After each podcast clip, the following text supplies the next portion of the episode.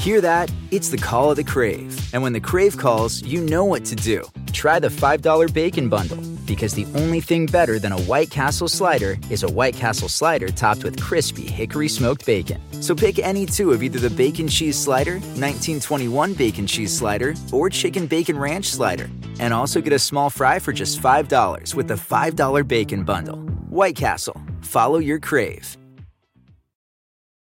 This episode is brought to you by Progressive, where drivers who save by switching save nearly $750 on average. Plus, auto customers qualify for an average of 7 discounts. Quote now at progressive.com to see if you could save. Progressive Casualty Insurance and Company and Affiliates. National average 12-month savings of $744 by new customers surveyed who saved with Progressive between June 2022 and May 2023. Potential savings will vary. Discounts not available in all states and situations. This is a big year. The Ohio Lottery's golden anniversary. 50 years of excitement, of growing jackpots and crossed fingers. 50 years of funding for schools, of changed lives and brightened days. 50 years of fun. And that is worth celebrating. So watch for can't-miss promotions, huge events, and new games that will make the Ohio Lottery's 50th year its biggest one yet. Learn more at funturns50.com. The year is 1997, and the good guys dress in black. Remember that. The movie, Men in Black.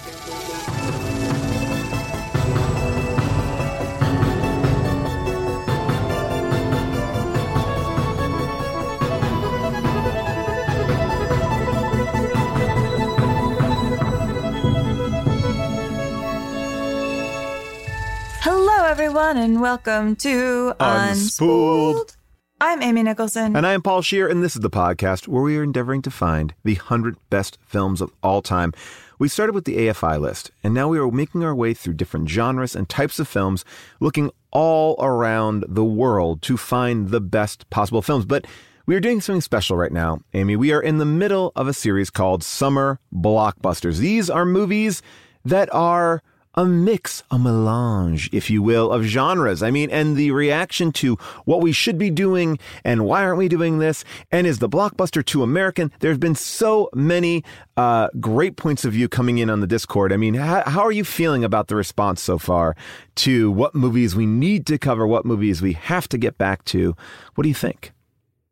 Gosh, well, one thing that I'm feeling is I kind of want to watch everything, and that surprises me because I tend to mock summer blockbusters.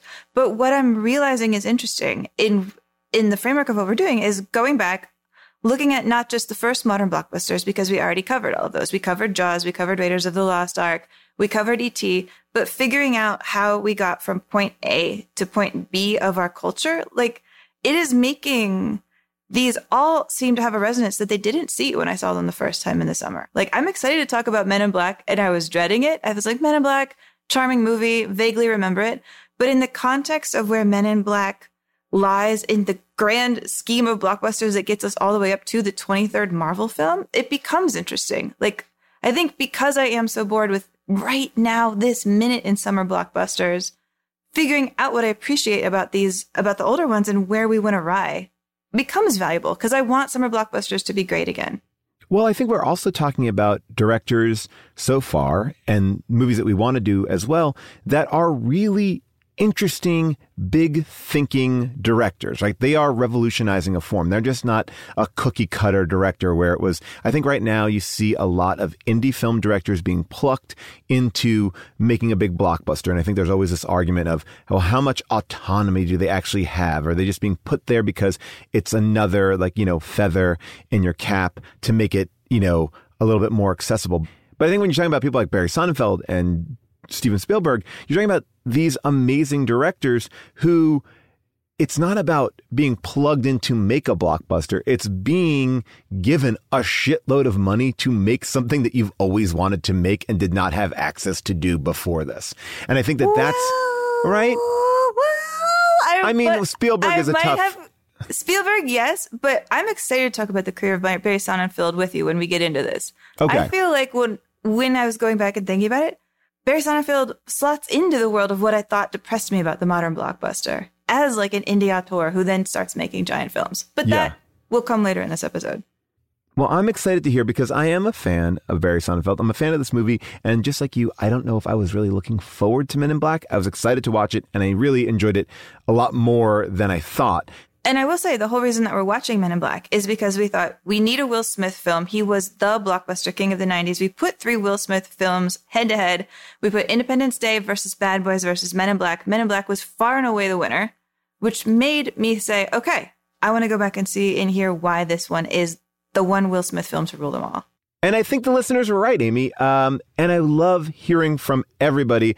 Talking about that at the beginning of the episode. We want to hear your feedback about what films should be featured. And we're doing that right now a lot on our Discord, which is at discord.gg/Paul Scheer. It is my Discord, but there is a whole area for Unspooled there where there's voting and conversation and actually an entire amazing community around it. And we want to make sure that people can consistently voice their opinions. And you can do that still on both Amy and my social media page. But as we're talking about this community that has been built by Unspooled, just a giant thank you to Kate Littleton, who created the first Unspooled podcast group on Facebook. She pulled together so many listeners and created an amazing environment. And she's now taking her leave. She has done her due diligence. She has done her duty, and she's done it so incredibly well, creating such a positive, amazing place for all of the people who listen to this show to have conversations about their favorite films and not feel judged if it didn't, you know, fit into what everyone else thought their best film or favorite actor was. She really created a great and open space. So just a huge thank you to Kate for her years of service here on Unspooled. We will miss you as our moderator on our Unspooled group. Very, very, very, very, very, very much. Thanks for creating a page for Unspooled listeners that I feel like I was really proud of it, even though we had nothing to do with it, to see a place that had such a wonderful community just be formed with people who, the conversations on the Facebook group are so smart. I try not to comment because I don't want to feel like I'm making my opinion known in that group. I like that Facebook group as a community where like, maybe you're sick of my voice and my opinions, and I can just like lurk and hear everybody else's and see what everybody else is thinking. And I'm just always knocked out by the conversations, the brilliance, the insight, everything over there. So thank you, Kate, for setting a tone. Thank you, everybody, for who hangs out in that community. Thank you for all of the moderators who have helped Kate create such a welcoming, warm place that feels like an oasis inside of the cesspool called the internet that I try to stay away from. And I want that energy to continue. And I think that that's what we're trying to do in our Discord space, to kind of be able to be involved, but not up in it. Like, because I also want the listeners of this show to have a space where they can feel like they can disagree with us and not feel like we're like lurking over their shoulders. But at the same time, we want to know what they are thinking, what they want us to see and do. So we, you know, whatever floats your boat. If Facebook is more your thing, great. If you don't know what Discord is, it's totally free. It takes 30 seconds to sign up for, and it's like an all-night diner of the internet. Very positive conversations. We're doing polls over there, and it's discord.gg/Paul Scheer. You go to the Unspooled area, and I think you will find some great like-minded people. And of course, we're going to keep the Facebook going. I'm daunted by it because, you know, Kate and her moderators did such an amazing, amazing job with it. So we will see what we can do in these upcoming weeks. Exactly. And again, best of luck with your move. One of the great coincidences was that when Kate started the group, she didn't even live in America. And then she came to Southern California. And now is when she's leaving Southern California. So I'm glad we had a couple of years where we got to like meet people in person when we were doing live shows at the Alamo, which I hope will come back when that theater comes a little bit more back online. All right. Well, Amy, one thing before we get into the show, someone's mentioning on the Discord this idea that it's not fair we're just doing American blockbusters because we're leaving out, you know, movies from around the world. But I was thinking about this show and this specific miniseries, and I think we really are talking about the American blockbuster here. Like, and yes, we try to do a lot of shows that take different points of view, but this feels like a very American thing, the summer blockbuster. Am I right or wrong about that? You're smarter than me. I mean, I think the type of film that we are talking about is American. And I think because the American conception of the summer blockbuster has driven a lot of the blockbuster filmmaking across the world, I think it is really worth talking about and looking at in full as a culture, because what I'm realizing the more we drill into it, we're really talking about like 10 guys and their friends. And it's basically all people who knew Spielberg creating a system of filmmaking that we're still living in the shadow of. But I will say to that point about blockbusters from around the world, I want to recommend a podcast people might like. It's the Movie Podcast that has just come out. And what they're doing on this new season of the Movie Podcast, hosted by Rico Galliano, is they're looking at the #1 box office hit that was like a sensation in only one country at the time. So like the biggest movie of its era in Amsterdam and the biggest movie of its era in Brazil. And there's an episode that's in India. And they look at why this one film was such a blockbuster there and like all of the social and political reasons that created it.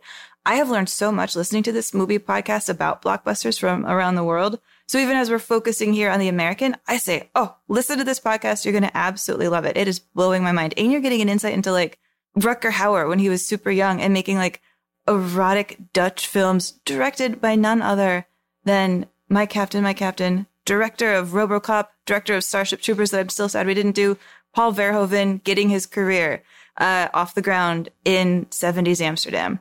Anyway, Movie Podcast, it's terrific. Absolutely scratch that itch, because these films are worth talking about, even if we're not doing it on this series. And Amy, never say never. Just because we're not doing certain movies on this podcast doesn't mean we can't revisit them again. We will always find a way to bring one of these movies back in. We're just picking them for symmetry. We're picking them based on how people want us to talk about them in this miniseries. But we will do those movies. I guarantee you, every movie that comes in close or gets, 47%, we are going to do those movies. We want to do those movies. We'll find ways to do it. We're the arbiters of our own destiny here. And with that, maybe we should unspool it. I was so worried you were going to wrap on the world unspool. I was so worried about to make your own. I couldn't. The year is 1987. Lion King debuts on Broadway. NASA's Mars Pathfinder Sojourner becomes the first wheeled vehicle to rove on another planet. The first book in the Harry Potter series is published. 1.5 billion people watch the televised funeral for Princess Diana, and the bodies of 39 members of Heaven's Gate cult were discovered after they died by suicide in hopes of hopping on a spaceship following the Hale-Bopp comet. The audiences right now are going to the theater to watch Titanic, which we did on the show, Contact, which we did on the show, The Fifth Element, which people want us to do on the show, and also on How Did This Get Made, so I'm very curious about that, and today's film, Men in Black. Amy, who's in it? Who made it? What's it about? Give me the stats. All right, settle in. So Men in Black, it is based on a 3-issue comic book written basically for the purpose of being optioned as a film or TV property about 2 special agents, J and K, who are part of a secret government agency tasked to bureaucratize, I would say, alien life on Earth. Not to shoot it down, but to tame it and keep things orderly. The comic book was, of course, optioned, and the script was then written by Ed Solomon of the Bill and Ted franchise. If Ed Solomon sounds really familiar to you, it's because the villain in Bogus Journey, Chuck D. Nomolos, is Ed Solomon backwards. It's his own little hat tip to himself. Oh, I love that. Just got to shout that out there. Men in Black is directed by Barry Sonnenfeld, who we have crossed paths with before on the show, I would say subconsciously. Barry was the cinematographer for The Coens, for Raising Arizona, and also their first film, Blood Simple. They all made a film together, having never made a film before. Then he did Penny Marshall's Big. He was the cinematographer for that. And then he began to make movies himself when all of the big names turned down directing The Addams Family. And producer Scott Rudin turned to Barry and said if he couldn't have anyone famous direct this movie, he at least wanted a weirdo first-timer with a vision. So Barry Sonnenfeld became the guy who directed both Addams Families, and then he did his passion project, Get Shorty with John Travolta, and then he started the Men in Black trilogy, and he did all 3 of the very first Men in Black trilogy. I'm going a bit deep into Barry's biography right now because he wrote his memoirs a couple years ago. They're called Barry Sonnenfeld, Call Your Mother. And his book is just terrific. Like, I really love this book. And if you were wondering, he does say in his book very clearly that Scott Rudin is a monster way before the producer was brought down last year.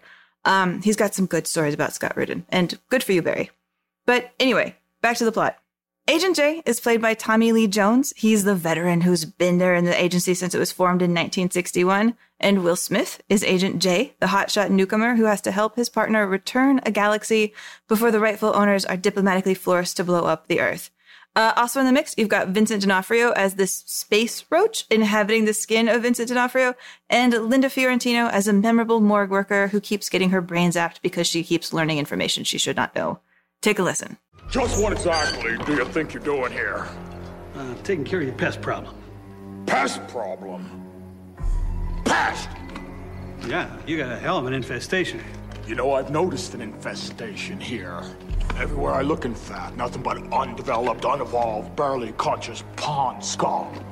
Totally convinced of their own superiority as they scurry about their short, pointless lives. Well, yeah. Don't you want to get rid of them? The worst way.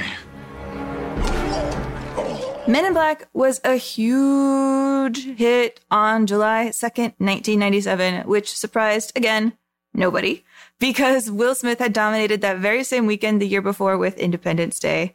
Men in Black, of course, is number one, and it stays number one, despite Contact, the movie that we love, opening a week later, which means also that the hit song on the Billboard charts of week of release is going to sound familiar because we've already listened to it. It was another blockbuster hit that was huge all summer. Puff Daddy singing, "I'll Be Missing You." And I pulled out this stanza because I think if you squint, it sounds like Puffy is saying that he would maybe be open to being neuralized if it helped him get over the pain of losing his friend. Words can't express what you mean to me. Even though you're gone, we still a team. Through your family, I'll fulfill your dreams. In the future, can't wait to see if you open up the gates for me. Reminisce sometime, the night they took my friend. Try to black it out, but it plays again. When it's real, feeling's hard to conceal. Can't imagine all the pain I feel. Give anything to hear half your breath. I know you're still living your life after death. You know, I'm happy to hear that song as many times as it comes up. Oh, I love that song. Love that song. I got to say, Amy loved this movie. I don't think I remembered much about this film. Just like Alien and Aliens, this movie is kind of an amalgam of pop culture, memes, you know, moments. It was surprising to me how solid of a film this is. I mean, from a creative standpoint, it's beautiful. But I also just have to say that the opening sequence, not the bug flying in the air that looked like maybe a deleted scene from Beetlejuice, which I didn't mind. It just was, it's long. I think you're also feeling that because of the Danny Elfman score underneath it, yes, which is like so Danny Elfman. It's so, I mean, look, I'm into it. But I will say the opening scene with Tommy Lee Jones, where they stop a truckload of people who are crossing the border, that whole sequence sets up everything that you need to know in the world in such an active and fun way without giant exposition dumps. And I think, you know, going from Jurassic Park last week, which I think embedded exposition dumps all over the place and did such a great job, this movie just throws you in and you just get it as you're going. And I was like, this is beautifully written. Like, it really was, I don't know, I was really impressed with the writing, especially in that opening scene. I was like, I get everything I need to know about the world, these people, what they do. I'm there. Yeah, and the writing, I should say at the top, is very different from the comic book, the three issues that they had come out first, which were more X-Files-y, I would say. Maybe like, where they're not just battling. I hate that I keep using the word battled. I feel like this is almost what I want to get into when we talk about blockbusters. Why is everything a fight? Why is everything a battle? But, you know, dealing with aliens on this earth, in the comic books, they're dealing with just all sorts of things like vampires and ghosts and also aliens. And I think you can get everything you need to know about the tone of the original comic books just from the cover, where there's like a super sexy lady in her underwear and just like a dude with a big, white, strong chin, kind of Dick Tracy glowering. You know, this is very different. And I think that it's darker, like J and K in the book, like they kill people, they mind erase, but they kill people. And they're more gruff. They're more like the I'm sorry for picking on Dolph Lundgren, but they are more like the Dolph Lundgren type of hero. I was going to say that it feels more of a commentary on government, like an extension of what we know the worst part of the CIA is. Like, that's what Men in Black feel like in this book. It's like, we're moving through, we're creating people in our own image. They didn't seem here. They seem like really elevated TSA agents. Like, they're just keeping the peace. They're peace officers. They are friends to all and just making sure that the world is safe. But more importantly, that they are keeping tabs on anything, any imbalance. Like, they're nice. They are nice guys, ultimately. Yeah. I mean, the comic book kind of drills into the idea that if you have the power to be the secret agency that deals with all unusual life forms, what you decide to leak and not leak to the public means you can kind of control the direction of culture. And so they become more like shadowy bad guys who hold all this information that they're not leaking out to the public. But this doesn't really deal with it. It's that thought. It's more like, you guys couldn't handle it. It's too big. Let us stress about it. We are just government employees. But what really popped at me is that this is a film that right in the beginning likens what it does to TSA, to things like INS, because the first cops that we see in this movie, the first people that we see like pulling over this truckload of people who are trying to immigrate here from south of the border, are in the movie's terms kind of played as like idiots. Like, these guys are fighting the wrong war is what this movie says right off the bat. That you have right here, you have Tommy Lee Jones's agent mocking them to their face for thinking that what they're doing is important and that what they're doing is keeping people safe. That this whole border war, which is still like such an occupation of mental space on certain news channels, I love having Tommy Lee Jones, OG Texan, in his Texan draw, say that this is stupid right here.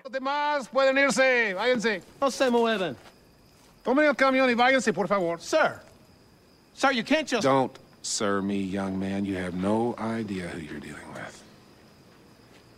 Súbense en el camión ahorita, por favor. We're going to have a little chat with our friend here. You fellas can hit the road. Keep on protecting us from the dangerous aliens. And I love that. Like Tommy Lee Jones, he doesn't even turn over the people back to the government. He like lets the people just trying to immigrate to America to have a better life come in.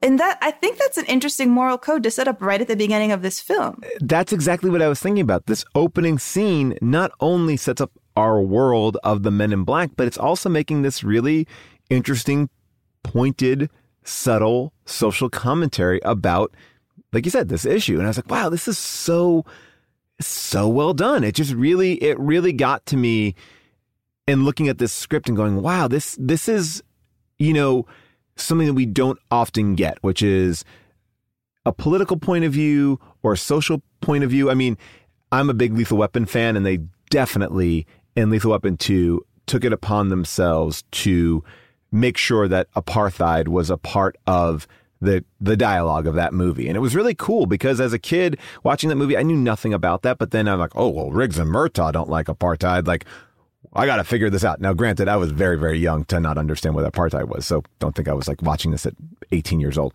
But it was interesting. Like, you have this cool ability to seed in subtle things that will make you go and research and think and do all that sort of stuff. And I think that that is the mark also of a great filmmaker. No, I agree. I mean, maybe this is why people are like, Hollywood is full of people indoctrinating our kids. Oh, they've got this cabal of left-wing views that they're sneaking in.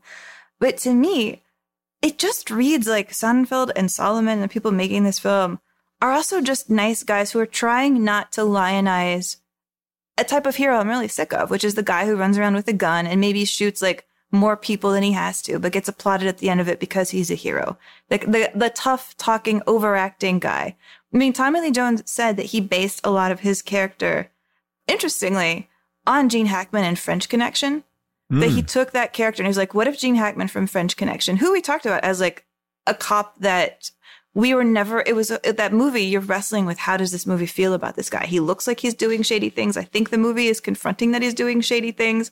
But in the language of the cinema, because it's so thrilling watching him do shitty things, I could never quite tell how I felt. And the movie, as much as I respected it, made me feel sick to my stomach. And I like feeling sick to my stomach, but that movie, it was easy for me to let that go from the original Top 100 list. But Tommy Lee Jones is channeling that character here. And yet, even as he's doing it, immediately after, he like dresses down a bunch of guys who are trying to be that person. He turns around to these border cops who are swaggering and yelling and waving their guns around and acting like they're the heroes. And as he neuralizes them and explains what a neuralizer is, like, great plot summary, he makes fun of them mercilessly and is like, you guys ain't shit. This is called a neuralizer. It's a gift from some friends from out of town. This red eye here will isolate the electronic impulses in your brains, and more specifically the ones for memory. Oh, that's good, fellas. Give me a splay burn around the perimeter with holes at 40, 60, and 80 meters from right here. Thank you.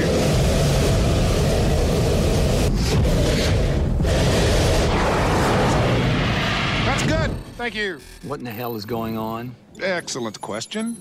And the answer you're looking for lies right here. Who are you? Really? Really? I am just a figment of your imagination.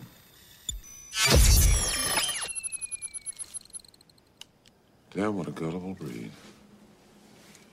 I'm serious, fellas. You're lucky to be alive after a blast like that.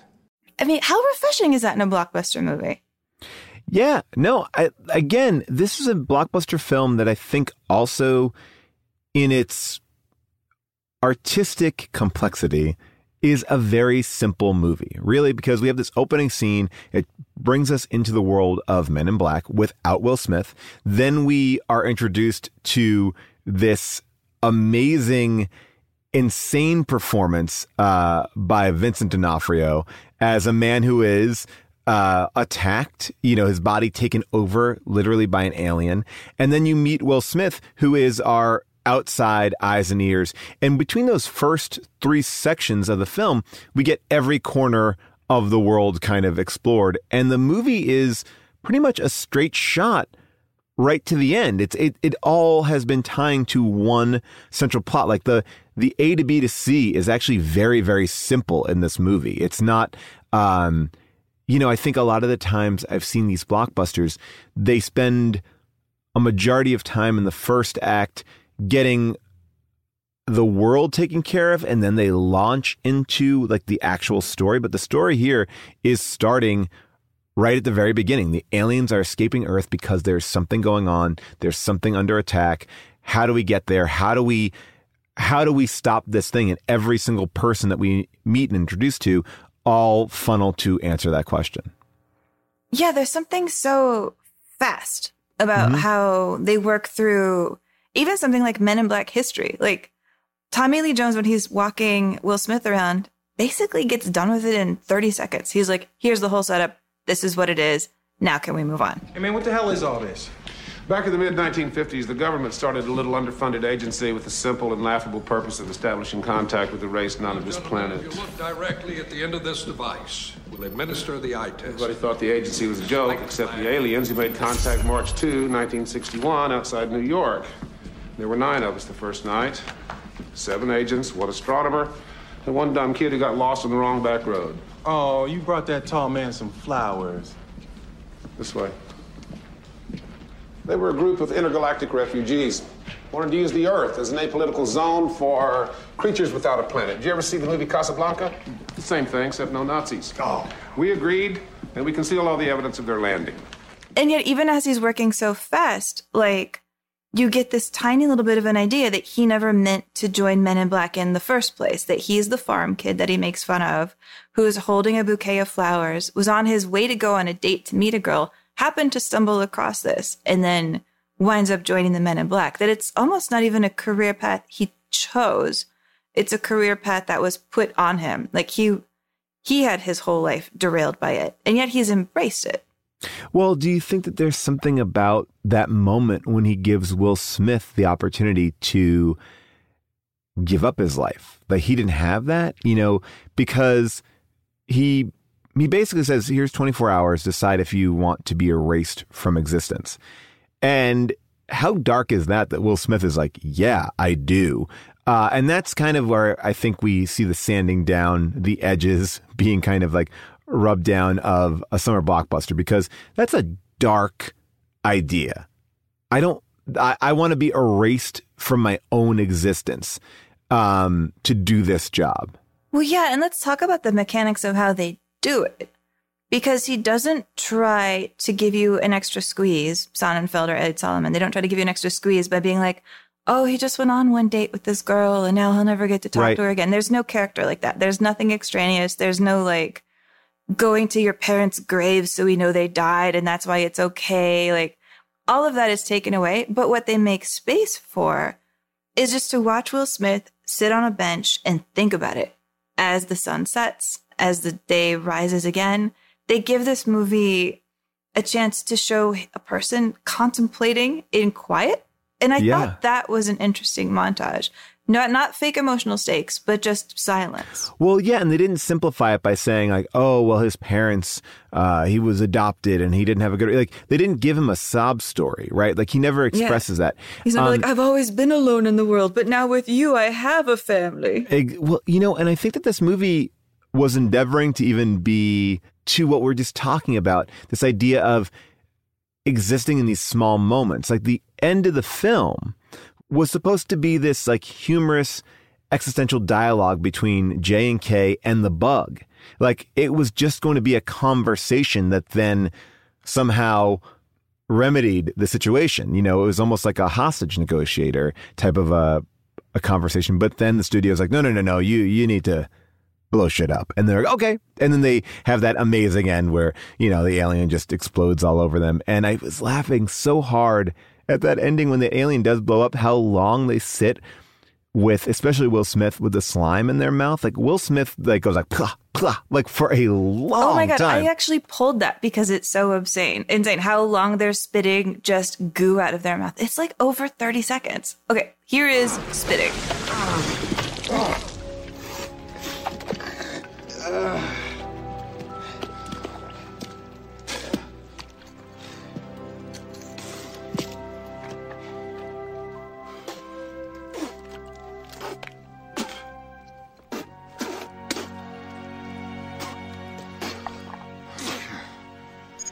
Zed, call the Archelians, tell them we have the galaxy. You got it, Fred. Wait, but I love that. Okay, tell me why you pulled that out, why you thought that was interesting, because I thought it was really interesting too.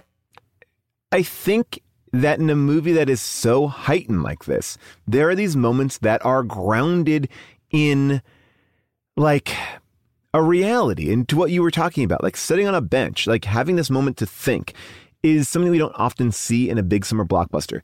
When you see someone explode, you know, someone get killed, a lot of the times, Eddie Murphy had that joke in Delirious where it's like someone gets shot and it's like, go on without me immediately. Like you just yell at, you know, where it's like immediately he goes, but if you got shot in real life, you'd be like, oh my God, come back here. Fuck, come back here.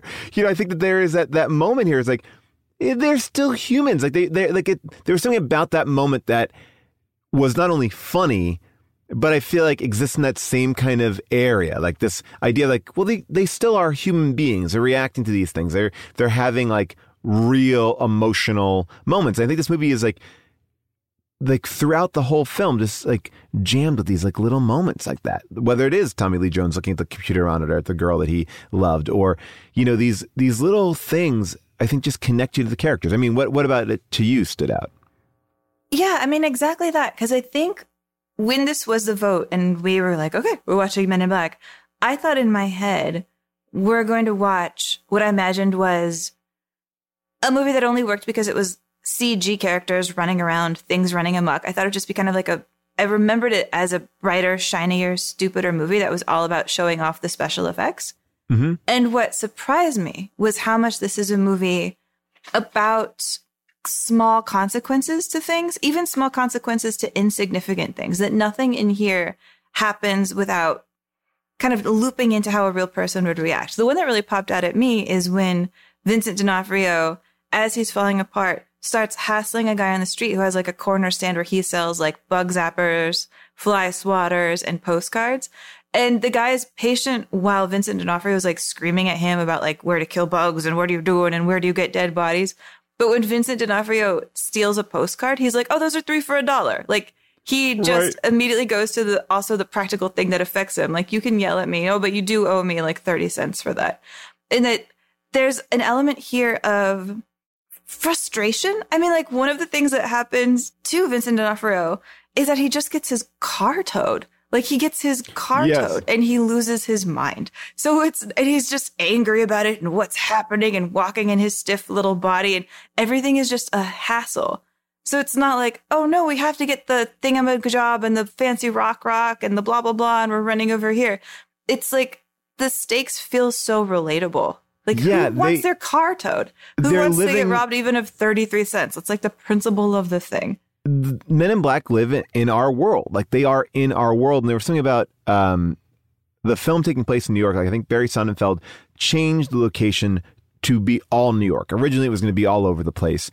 And his thought was, what better place for aliens to fit in than New York? Like, people look aside or they accept weird behavior and it doesn't stick out as much. And I really like that idea throughout the whole movie, because really the way that the aliens are personified in this film, it's like body horror-esque in the sense that they're not like, yes, there's CGI, there's some crazy cool effects, but truly, like, when they're being hidden, they are uncomfortable in their costumes, right? They even, you watch that opening sequence where Will Smith is chasing that criminal up the, like, as the criminal climbs the entire Guggenheim.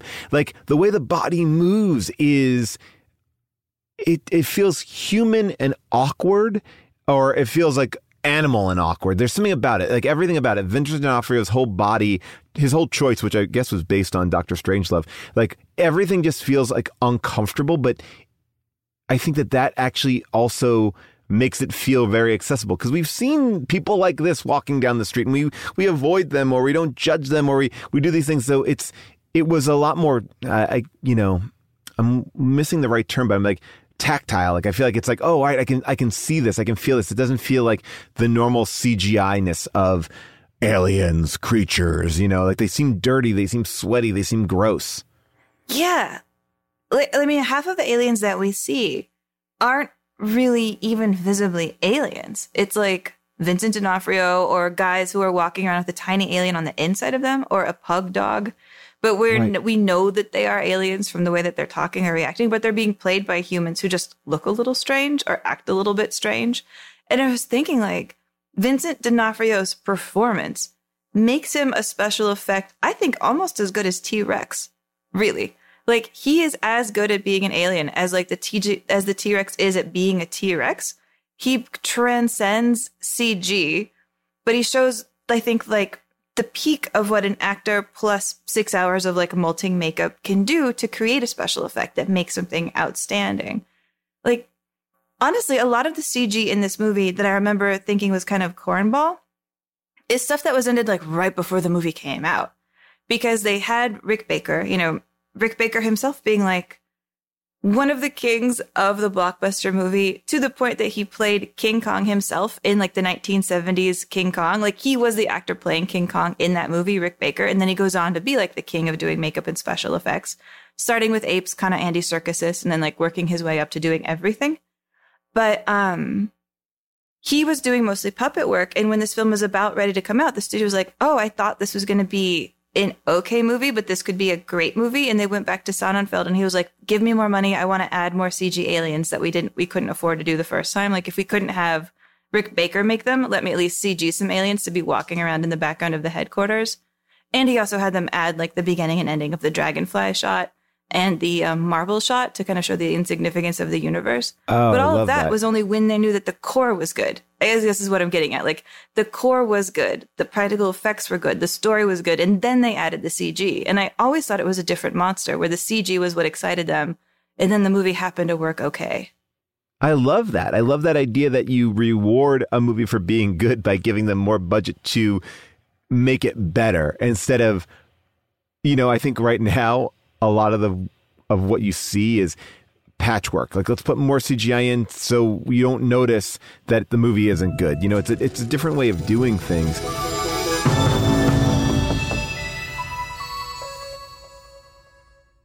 Life is a highway, and on it there will be many chicken sandwiches. But there's only one McCrispy. So go ahead and hit the turn signal if you know about this juicy gem of a detour. When you need mealtime inspiration, it's worth shopping Kroger, where you'll find over 30,000 mouthwatering choices that excite your inner foodie. And no matter what tasty choice you make, you'll enjoy our everyday low prices, plus extra ways to save, like digital coupons worth over $600 each week. You can also save up to $1 off per gallon at the pump with fuel points. More savings and more inspiring flavors make shopping Kroger worth it every time. Kroger, fresh for everyone. Fuel restrictions apply. I was going to say something about D'Onofrio. When I first saw him, I was like, that is odd. That's an odd choice. Like, for him to play like this abusive, kind of stereotypical, like, farmer kind of guy. I was like, he just doesn't read that way. Yeah. And he's doing a great job. Right? He's a jerk. He's like, it almost makes it okay that this happens to him because this movie has such a serious moral code that they insert him being an asshole to his wife off screen so that you kind of feel like it's okay. I go out, I work my butt off to make a living. All I want is to come home to a nice clean house with a nice fat steak on the table. But instead I get this. It looks like poison. Don't you take that away. I'm eating that, damn it. It is poison, isn't it? I swear to God, I would not be surprised if it was. The way you skulk around here like a dog been hit too much or ain't been hit enough. I can't make up my mind. You're useless, Beatrice. The only thing that pulls its weight around here is my goddamn truck. You know, and I was thinking about that and I was going, well, you know, it's interesting. Clearly he was cast not because of how he played the farmer, because, you know, his body is, it's such a physical performance. It's almost a silent film performance in a way.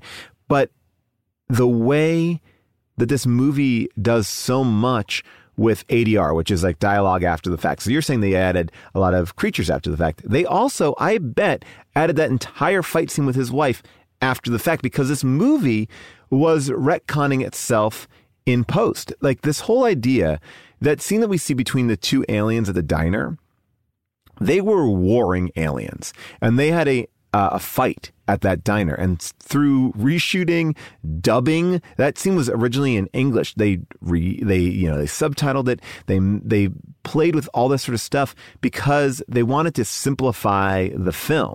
And I thought that was really interesting. You can deep dive into exactly what the change was, but ultimately what they did was they simplified it. One big bad, right? And they didn't make it about these warring factions. They kept it kind of simple. And I think these choices that they made, because why would you shoot an entire, I mean, that's a big scene where he's fighting with his wife that you don't see, right? Clearly they didn't have the footage and they knew, we could just do that. We just keep the lock off shot and we'll be fine. And I think that this movie seems like it just greatly improved based on people's notes and thoughts. I mean, you know, they brought David Coep in to do a rewrite of the script at the last second. Tommy Lee Jones very much was nervous about doing the movie. Steven Spielberg was like, I'm producing it. Don't worry. I won't let you down. So this movie was one of those rare examples of everyone making sure that whatever was out there was the simplest and best version. What you kind of get is this, again, just like Jurassic Park, boom, just very clean film that's so much fun to watch. And the characters, at the end of the day, the characters are, I want to watch these characters go on more adventures. Like, I can't tell you the entire plot. It's like, it's inconsequential, but it's like, all right, an alien was going to attack. They had to stop the alien. They got it. End of story. But I feel like the characters are working more than the concept. And here, I'm not sure of how that would be now. I mean, did you see Men in Black International? I did. I didn't hate it. Okay. I didn't see it, so I have nothing to say about it. Okay. It was fine. But was it more aliens or was it more relationships? It was more. You know, it was more travel, more things, more stuff. But it wasn't more, I felt like, more heart. Mm-hmm. Heart's a cheesy word because I don't think I'd say that Men in Black has heart, but I would say it has, am I saying the word truth? I guess I am. It has that groundedness, truth that you're describing that makes it feel really real. Whereas my memory of Men in Black International is, I don't know, running around, people are like operating inside people's heads. You get a little lost of what's happening. It's just more story, more this, more that, more whatever, and it doesn't add up to more. You know, I think Barry Sonnenfeld has a good relationship with crazy and like big ideas and actually small characters, you know, for better or for worse. Now, I don't know if that plays out exactly the same way in Men in Black 2, because sequels are such an interesting thing, you know, but if you look at like Get Shorty or Addams Family, obviously Wild West is an outlier there.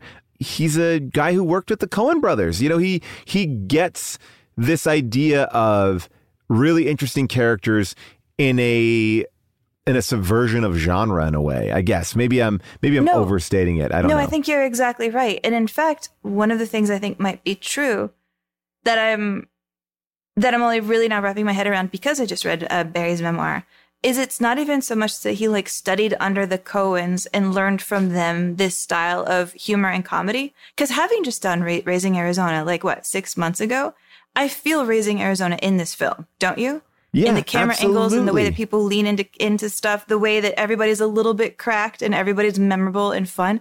When you were saying yes, we do take our directors now, our young talents, and shove them into genre movies and it gets lame. I was like, Barry Sonnenfeld kind of did it right. There are the best parts of the Coen style of black comedy in this movie. And he put it in. But also, it's not even so much that he leached from the Coens. It's that he created it with them because he was the guy with them from the very beginning. He met them at a party before they made a movie, before he made a movie, and they decided to all work together. And I think his sense of humor is that sense of humor as well. And so it is a great meshing. I think I want to make sure I'm giving him credit for, I think, adding to and creating the Coen sensibility and not just sitting at their knee and learning from them, because I think He was a lot more dynamic in that. His story, by the way, is so interesting. I kind of don't want to bum you out with this story. No, I want to hear it. But maybe I will. Really the only feature films he'd made before he did Blood Simple was he got this job when he was starving. To shoot 9 porn films in 9 days, to make 9 porno features. He literally in the Boogie Nights era, end of the 70s, they're make 9 films in 9 days. He said it was such an awful experience that he couldn't get aroused for 6 months after that. Everything just turned him off because of the experience of that. There's a horrible day on the set on maybe the 7th or 8th day where something goes awry with somebody's bodily fluids from the back, and he gets covered in Santorum. Oh. We have a word for that, as he's the cameraman for this movie. Wow. And he runs out on the street and vomits because he's a nervous vomiter. That's one thing that is a recurring thing. He threw up every day on the set to Blood Simple because he would get so nervous. Oof. He runs out and vomits. They go in, they finish the scene. Some more awful stuff goes wrong before midnight. And then at midnight, one of the women in the movie goes and gets him a cake, and she's like, happy birthday, because now it's his birthday. And so he eats this cake covered in all the body fluids, and then he goes outside to try to catch a bus home now that it is dawn, and 2 men come up to him and mug him, and they take his wallet and they take his watch, and then they look at them and they're like, these are awful, and they give them back. Wow. Anyway, this is a tease to read his memoir. It's wonderful. It's absolutely wonderful. And then the next year, he meets the Coens at a party, and they slowly make the teaser trailer for Blood Simple, make the money to raise the film. And then 10 years later, he's getting hen-hunted to do The Addams Family. Wow. Oh, God, your face. I'm so sorry. No, I mean, no, I'm I am not grossed out by it. I'm just sort of I love the, I think that it's so hard to see where you are in your career and what's next, and I think that, these are the moments that you bring into whatever you do. And it, especially you're working with the Coen brothers at that point, or you're working all these weird zones. We've all taken money to do things that we're I hope that we don't lead with that. But, when I was back in New York, I met so many editors whose side job was editing porn on the weekends, just because it's it just paid money.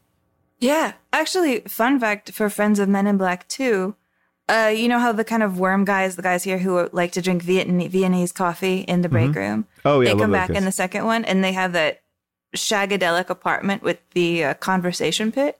Yes. Barry Sonnenfeld based that apartment on the set of where these porn films were shot. Oh, I love it. So good. He was purging his demons on that. But yeah, I bring that all up to say, I think that is part of why when I watch this film, I don't feel as much gigantic intellectual IP overlordship, just because Barry Sonnenfeld, I think, is at the helm and making kind of quirky, interesting choices where I feel I see the sensibility of an actual filmmaker inside of this movie. Do you know what I mean? Absolutely. And this is the argument that we have all the time about Marvel films, too. I think that there's a certain type of Marvel director who you see as someone who did the job. And then there's another type of Marvel director who you see is using the venue of Marvel to show off what they can do, right? And I think there's a fine line with that. Like this idea that, you know, how can you, like, I always think about Peter Jackson. Like, you know, Peter Jackson made that movie Meet the Feebles, which was kind of like an adult Muppet movie. It's crazy, you know, and Peter Jackson's such a genius, but if you watch that movie, I don't think you would think, oh, this is the guy who's going to make Lord of the Rings, you know. When you pick people like this that maybe exist off to the side a little bit, make weird things, I think the first instinct is, oh, they can never make a four quadrant anything because they're too weird and they're too bizarre. But time and time again, we're seeing that they can. I think sometimes the like James Gunn's a perfect example of that. Like he made some very cool, weird things, and then was able to really bring that into Guardians of the Galaxy, which is such a fun, big movie. I just think that there's this sometimes it's a good idea to bring in the weird people, bring in more weird people, because I think you're going to find that the weird people can make things more interesting, more engaging, make you lean in more. They're not just going to make weird shit. Yes, they want to make weird shit, but look, for every Guillermo del Toro and, you know, James Gunn or Peter Jackson, you're seeing like all these people know how to also make something mainstream. I don't know. I just think it's, you should always be embracing the weirder voices, because I think it's much easier to get weird to be in line than in line to be weird, if that makes sense. No, I agree with you. I mean, Scott Rudin is a monster, and I would be absolutely thrilled if he never produces a thing again. But I would like it if we carried forth this fraction of his idea, that if you can't get the name, which is a blessing, I think, in this case, get somebody interesting, like throw money at somebody interesting and see what they do with it. Like, I appreciate that he took that risk. And I appreciate that even though he gave Barry Sonnenfeld that risk, like that Barry Sonnenfeld talks in his books about how Scott would throw things and scream and blah, blah, blah. And that his only way of dealing with it when he was stuck in an office and Scott Rudin was screaming at him is to out immature him. So if Scott was screaming, he would take all the cushions off the couch and build a little fort, and he would climb inside the fort and say, "I'm sorry, Scott, I can't hear you screaming when I'm in the fort. You're going to have to scream louder." And that Scott would scream so loud that he would finally be unable to scream. And then he would ask Barry to come out, and Barry would say, "Only if you're done screaming." I love this. But that said, one thing that I think, though, is interesting is as much as we're talking about Men in Black as an auteur project, thanks to the fact that it came out in 1997, one of the early days of the internet, you can still find articles written at the time about the marketing of Men in Black that really break down how it works when a studio greenlights a gigantic production that they hope will sell a lot of stuff. And I wanted to go through it because we're getting a really good insight through Men in Black of how studios produce a blockbuster, like how they lay the whole thing out. So do you want to hear like the story of the merchandising behind Men in Black? Yes. Okay, here we go. This all starts 18 months before the movie comes out in January 1996. And that is when Sony and Amblin discuss their marketing strategy 2 months before they even announce any stars in this film. And they figure out how they want to market the film. And then by April, right after they've announced the stars, they create this sales kit that they start to send out to everybody, trying to get any kind of sponsorship deal they can. Like, well, who's the fast food person? Who are the toys? Who's going to make the toys? What promotional partners can we get on? Before Rick Baker's even making the movie, he's meeting with promotional partners to talk about what the toys will look like for this film before anything comes out. They zero in then, in April 96, that this is going to be a film that they think will be for boys 8 to 12. And try to gear it in that narrow demographic already because they're thinking that that's who they're going to sell to. Right. They do another second sales kit in August. The movie is now sort of being shot. They get their lunchbox deals. They get trading cards, costumes.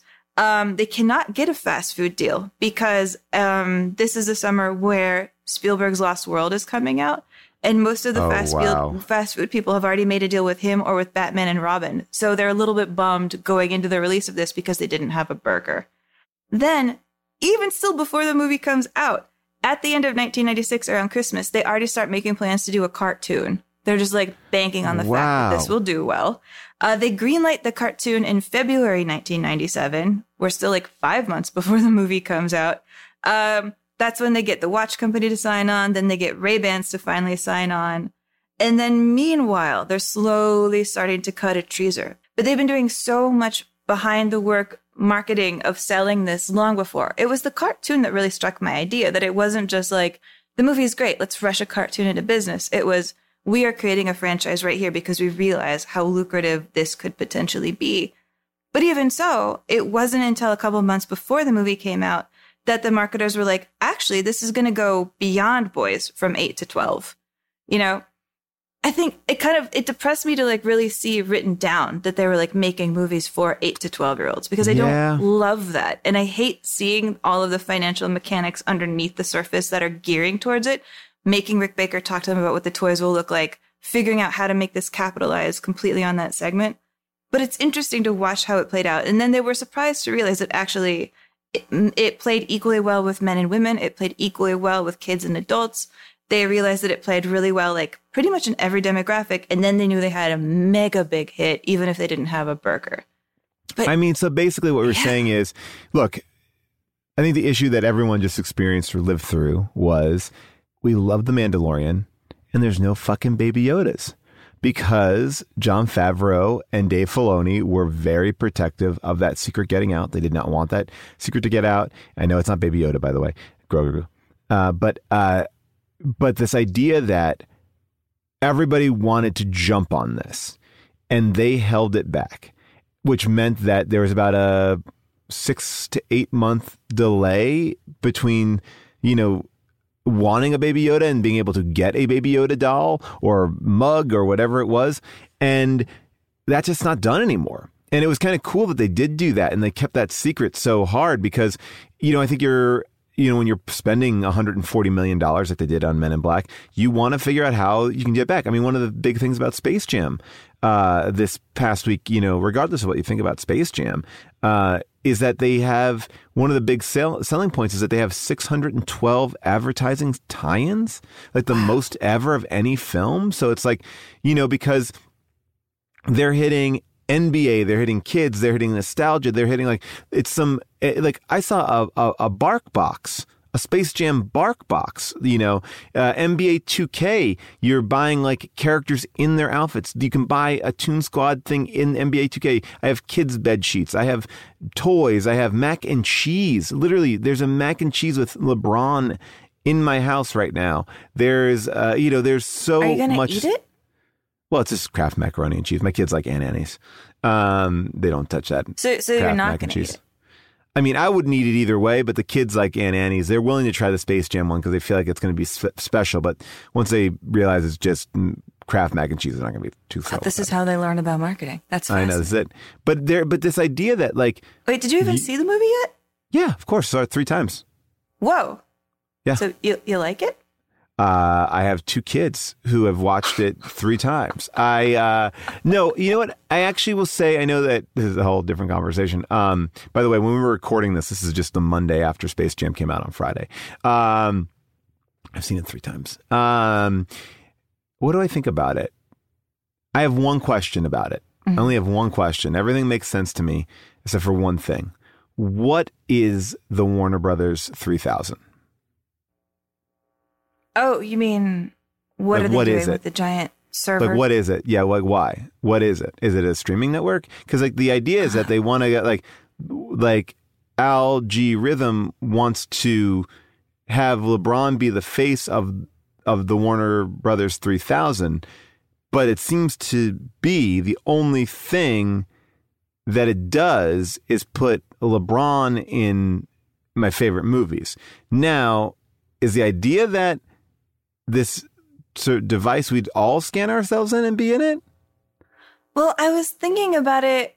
I just immediately kind of pretended it was the same plot of that movie I was telling you about, The Congress. That's about Robin Wright getting scanned and her likeness put into franchises against her will. I thought it was like that, where you could make any movie and have it star LeBron. But maybe I'm wrong. Well, that's what I thought it was too. But I was like, well, where's the like? Look, I love LeBron. It's an odd choice. It would be an odd choice to be like, hey, we have this machine that can put you in any movie at all. Let's put a non-actor in every movie ever made. So I didn't understand the reason for the, like, I didn't understand the MacGuffin, and I do want to get to the bottom of what the MacGuffin is, because yes, the rest I'm okay with. I get it all. I just don't get what the original plan was. What was the original? Is it just to scan everyone, or they wanted LeBron to be the entry point? Is it like the way that Biden brought in Olivia Rodrigo to tell people to get vaccinated? Like, is he the entry point? Like, hey, everybody, you can now put yourself in the movie. But I felt like they needed to, you know what? I guess what I'm saying is it was a busted presentation, in my opinion. Okay, well, yes. And LeBron said as much, so you agree with him. But if the entry point is, can a LeBron movie be the entry point for getting kids interested in corners of the Warner Brothers franchise, then that is a thing that they almost seem to prove by the end of it, by being like, here's LeBron and some droogs. Yeah, but Amy, I will say that with that, it really, like, they used IP, but they did not use it in an interesting way, in my opinion. I think they used it interesting at in that montage. I liked it at the montage. Like, yes, they don't have Betty Davis as Baby Jane say anything, but I mean, I've been wrestling with this movie since I wrote a positive review about it, which I stand by. But I've been trying to figure out, like, what is broken in me that I gave that a positive review and continue to stand by it. And I realize that it, once again, just boils down to how I review a movie, which is I review a movie against the scale of its own ambition. Mm-hmm. And I feel like against the scale of its own ambition, if a Space Jam 2 movie had to exist, I could imagine it being much worse than this one, but it's hard to imagine it being much better. And so on that scale, I am forced to realize that I will support and defend this Space Jam 2. I'm not against Space Jam 2. I understand why it's hilarious, and I understand everyone's issues with it. And I like the idea of, like, ingraining it into the universe of Warner Brothers. Like, it's very much a Warner Brothers movie, but like Space Jam, the original Space Jam, it's not like there was a great plot there. It's like, okay, Looney Tunes are real. They broadcast from the center of the earth. There's a guy on the moon who runs an amusement park who wants to capitalize on the success of Looney Tunes, the cartoon, by using them to be. And I was like, well, they actually won, because in Six Flags, just Warner Brothers cartoons as like mascots for Six Flags, and that's like a weird thing. So isn't that what that's? It makes no sense. Like, Warner Brothers exist in the world, in the earth.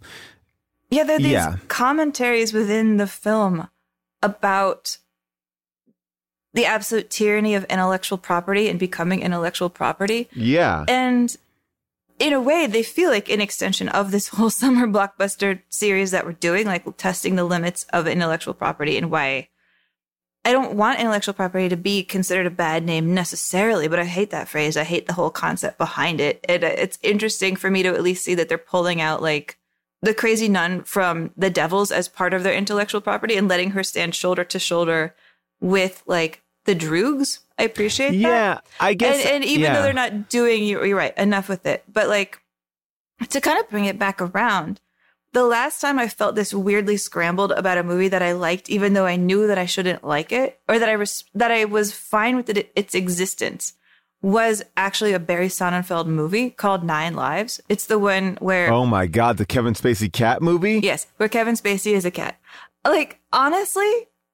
If you're going to make a movie where Kevin Spacey is a talking cat, once again, you made about the best version that you can. And I feel like, as a critic, I am under obligation to at least buy into the basic premise of what the movie is trying to present. We intended to make a talking cat movie with Kevin Spacey. And if I buy into it at all, which I feel like is only fair if you're going to review it, to say I accept you for what you are trying to be, and I do not defy your reason for existing, I will see what you did with your premise. That's fine. It's absolutely fine. I want to add one point to Space Jam. I've watched it a bunch. I don't mind Space Jam at all. I actually enjoyed it. I think that there's some good performances in it. I think there's some fun stuff. I think that there's a lot of stuff left on the table, right? And to that end, you know, like, you walk in or out of that movie at any given point, there's some insane lines. And I think most of the human actors in that film basically go, like, what's going on? Like, about 1 million times. And there's a great moment. My kids had, like, a movie night with some of their friends, and I was making the popcorn, and I walked into the room, and all I heard was Bugs go like, what's up, Doc? And then LeBron's like, all I know is that my kid has been captured by a computer program and I have to play basketball to get him to be free. And he goes, that's interesting. What's his name? Algorithm. Oh, that's like, I was like, wow. Okay. And I went in there like with that idea. I was like, all right, but you know, my kids loved it. I just guess. And by the way, we love a lot of movies and I watch it with them and 1.5 times, maybe 3 times. I mean, I've seen pieces of it 3 times, but I guess what I'm missing is like play with it felt like you're driving by the Warner Brothers lot. You're seeing like a moment of Casablanca. You're seeing a moment of this, like exist in these worlds a little bit. Like, let's make it like Walter Mitty or something like, but I guess that's the issue of like, well, we put a basketball star in it. So the centerpiece has to be a basketball game to save his kid, not like use these characters in any way. Cause he doesn't use the characters. Like he has access, like they literally, the premise of the movie is you have access to everyone in the Warner Brothers world. And then Bugs Bunny's like, actually you don't. Why? And Bugs Bunny's like, actually, I'm going to pull all my guys from the original Space Jam. Why? Because you miss your friends? And why did your friends leave? And what are they doing on these other planets? They seem like they're living happy lives. And you're the one who can't move on. You're on the Warner Brothers. You're in like I don't understand it. But I enjoyed it. And sometimes I'm in that zone where I'm like, if I ask a question, it will all fall apart. And I think I look at these movies like Jurassic Park, like Men in Black, like a lot of the films we're talking about. And I go, I get it. It's not overcomplicated. I feel like this overcomplication has become part of this thing. It's like, we got to make everyone like it. We have to have 612 brands enjoy it. We have to get the lunchboxes and the cartoon shows and the action figures. We can't have CinemaSins make a mean video about us. Yeah. And what you do is you get lost in the sauce. It's like, I do think lost in the sauce is a thing. I agree with you. I'm wholeheartedly in agreement with you. And now you've got me really thinking about this world where Bugs Bunny is like the jigsaw from Saw, assembling his friends and being like, do you want to play a game? But the game results in them actually getting squished and physically harmed, which is true. I mean, spoiler alert, if you don't want to know, but Bugs Bunny dies. Like, that's like the, like someone had to be like, say that. We can say it now. It's like, what a crazy fucking thing to do. And it's like, but I feel like that thing is like, that's how we'll subvert it. It's like, really? Okay. Whatever. Yeah, whatever. But I'm glad we're talking about calculation. I mean, I think you can't talk about the summer blockbuster without talking about the calculation behind it and the reasons why things were greenlit and how they were put together. And so, I mean, I think actually to have this movie star Will Smith is really interesting because even just talking about Will Smith, you do talk about like the mechanics and machinations behind the creation of what people want to be a summer blockbuster. Like, I have a lot of admiration for how Will Smith put together his career. You know, maybe we should just like a quick Will Smith recap, because I think it's important to like bring him up to the moment of Men in Black and cover a little bit of Independence Day since we didn't. I think that movie does have a place to play here. So here's the thing with Will Smith. You know, he starts to do The Fresh Prince of Bel-Air. It's instantly a giant hit. People are like surprised that he's so charismatic, but it proves that he is a mega talented person in front of a camera and the audiences just want to watch him, that he has whatever it is. Will Smith clearly has it. And so he's figuring out what his next thing is going to be. Like, how is he going to break out of TV? And he winds up doing, 6 Degrees of Separation, that movie where he plays like a hustler. That's not a comedy. It's not a giant movie. It's like a movie that's more of a serious thing where he says to the world, like, please do take me seriously as an actor. I'm going to try my best. And he does mostly. Like, the one thing about that movie is he's supposed to have like an on-screen kiss with a man. And he last minute decides he can't do it because he is really worried about his career at that moment. And it is the early 90s when maybe that would have hurt him. It's hard to say. It was hard to say. Such a weird, awful, different time. He says that if he could do that movie again now, he would do it. But it at least convinces people that he can act. And then he goes back to the set of Fresh Prince and he says, I want the show to get a little bit more serious. Like, yes, we're funny, but I think we need to be tackling more serious things in the writing room. I want this to be a better show, a stronger show. So then he gets offered Bad Boys. and takes it. And Bad Boys, by the way, was supposed to star, like, of all people, John Lovitz and David Spade, I think. No, John Lovitz and Dana Carvey. Dana Carvey, yeah. Yeah, yeah.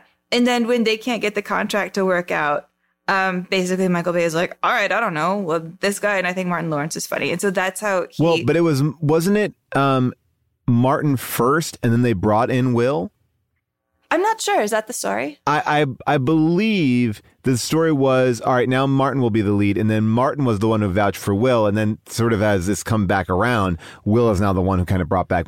Like, I feel like it's been like a very interesting relationship. But I believe that was the idea. It was like, who could we pair with? And the idea being that like Martin Lawrence was chill enough to be like, I'm okay to go toe-to-toe with this guy. Because Martin Lawrence is the comedy part. Like, Martin Lawrence has the jokes. Will Smith has the cool. Will Smith has so much cool. It's a crazy amount of cool inside of one human body. It's bizarre. But then he does this really calculated thing as he's figuring out how to blow up his career even bigger, which is he looks at the top 10 movies of all time. Just like, what are they and what kind of movie do I have to make if I want to be the biggest action star? And he realizes that 7 of them have creatures in them. You know, like Jurassic Park was on that list, Close Encounters, Jaws. I wanna say one thing about this. I heard this story from the guy who watched these movies with him. What? When I first came out to Hollywood, I had a meeting at Overbrook, and that's Will Smith's production company, or at least it was. I think it still is.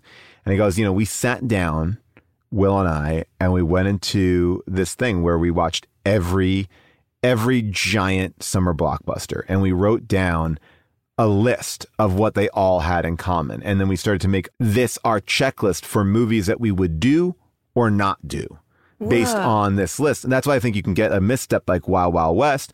But I also think for the most part, he's, you know, just hit.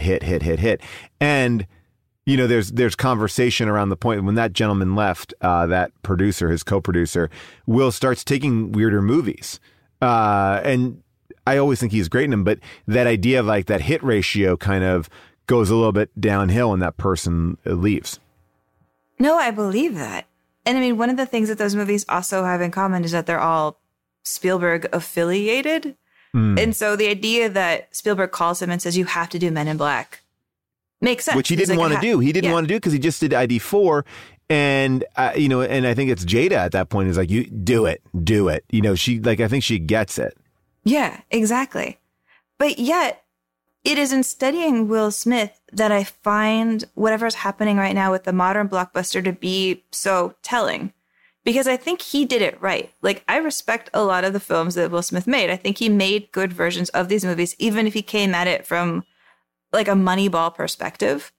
And the fact that Will Smith is struggling right now to have a hit, I think says something about how whatever the model is that worked in the 90s and worked in the 2000s, it's like completely broken and we haven't figured our way out of it yet. Because he keeps trying to make this formula work with like these giant blockbuster movies. A lot of them are on Netflix and none of them are very good. And I feel like if Will Smith can't make a giant blockbuster hit, somebody has to figure out what the new model is because it isn't working. And I'm glad it isn't working. I'm like, burn it all down, destroy it and rebuild something stronger. But I think him and Tom Cruise, their inability to create something new shows. I mean, this is gonna go up to my theory right now, which is like there's no more stars, it's just concepts.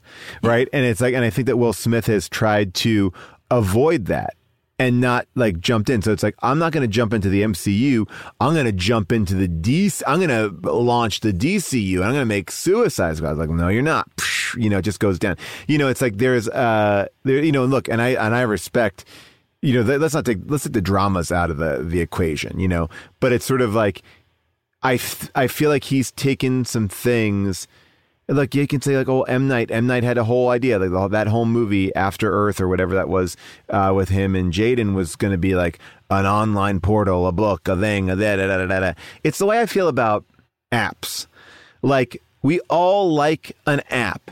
And then someone comes and goes, I'm going to give you the app that you like, but it's a little bit better. But they forget the fact that like, well, but I'm using this app and I'm comfortable here. So the little bit better that you're going to give me doesn't take away from the time and energy and effort that I've put into liking and using this thing. It's like, what are you giving me that's a completely different experience? Like people, I think, often try to like, just like, oh, everyone's doing...